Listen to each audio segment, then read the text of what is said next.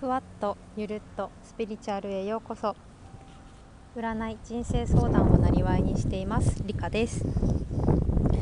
っと今日は外にいるのでもしかしたら聞きづらいかとかもしれないんですけどお付き合いいただけると嬉しいです。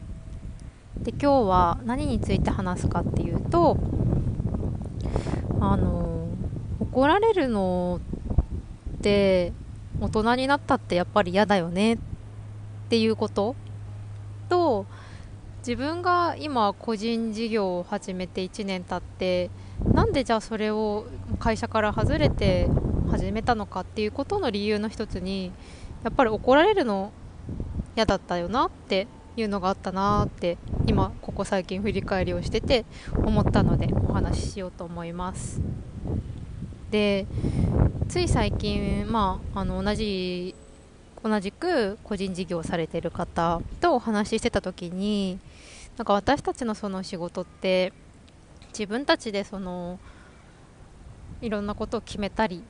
やっていくから別にその怒られたりすることがないよね基本、まあ、でもその分自分でやんないと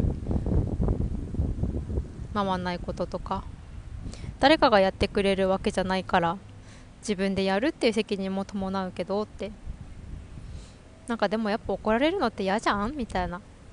ことを言ってたんですよその方との話の中で。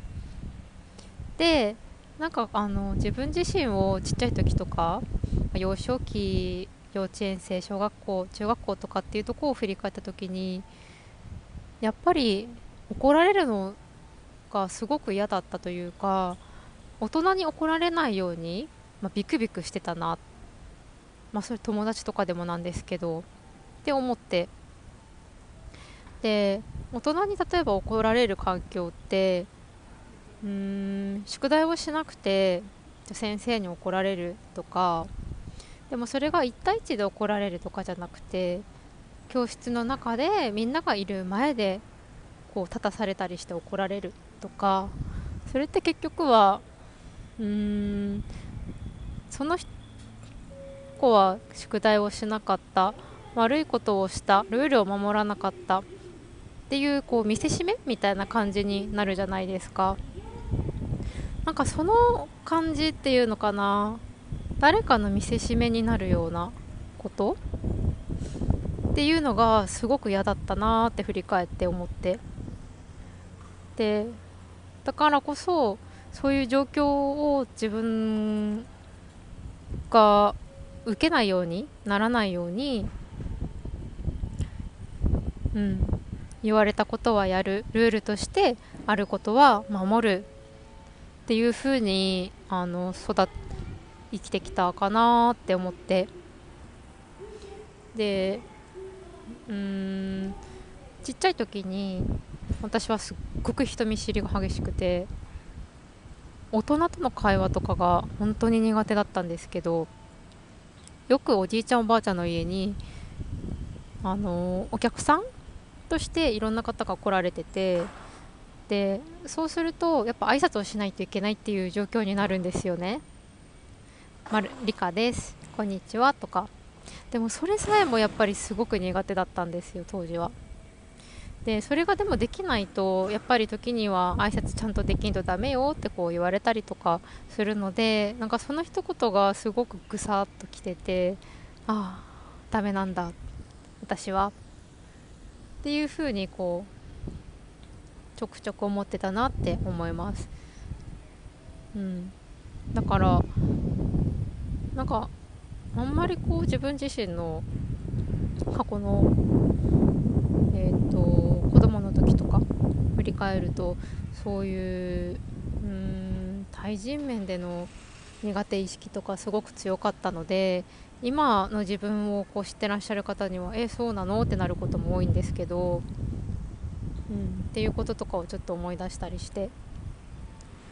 で今そのじゃあお仕事において怒られるっていう状況って人からっていうよりも自分自身からっていうことが多いんですよ。あれやってないじゃんとかあれちゃんとやらんとダメやろとかうーんまるさんはこれちゃんとしてるんだからあなたも自分もこれくらいできんとダメやろとかっていう声を自分が自分にかけてるんですよこう気づくと。でそうそうそうなんかそういううんもしあもしじゃなくて人から怒られるっていうことはもちろん減ったけど怒られるとか、まあ、注意されるとか自分が何かしらこう社会において会社においてあの置かれてるルールを守らないことによって注意をされるっていう状況はもちろんなくなったもののでも自分の中にあるそういう注意する人っていう像とかその人の声っていうのは私自身がうーん自分に対してかけていることってよくあるなぁと振り返ると思います。でその自分を怒る声が強いとやっぱりうーん生きていくのって辛いよなって思うことあ自分はダメなんだってこう自己否定につながることとかが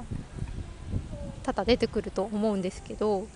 果たしてじゃあその怒ってる注意の声って本当に本当にそれってそうなのって疑問を持つこととか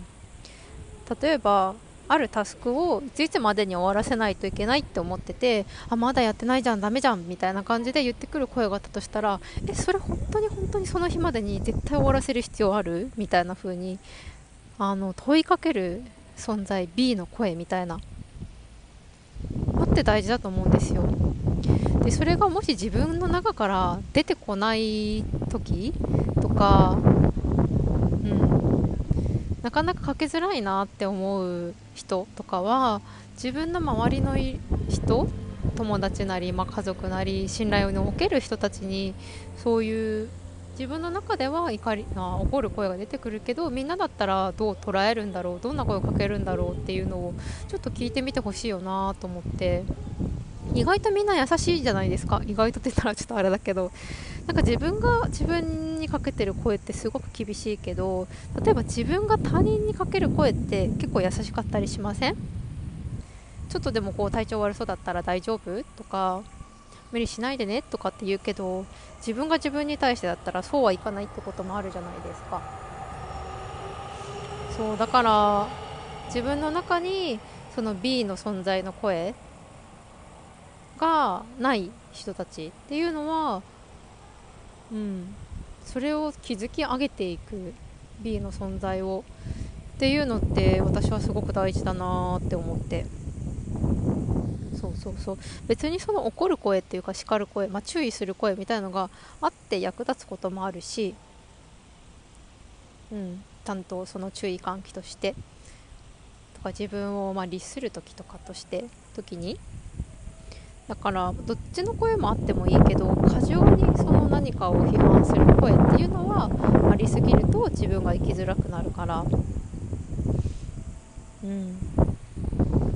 私も自分のことを振り返って気をつけたいなって思った次第でした。はい。ということで、まあ、火曜日宮崎はとってもいいお天気で風は強いんですけどなんかすがすがしい風が吹いています。皆さんはいかがお過ごしでしょうか？はい。ではでは今日もここまで聞いてくださってありがとうございます。皆さんも自分自身に対してあの優しい声をかけてあげてほしいなと思ってます。はい。ではまたお会いしましょう。ありがとうございました。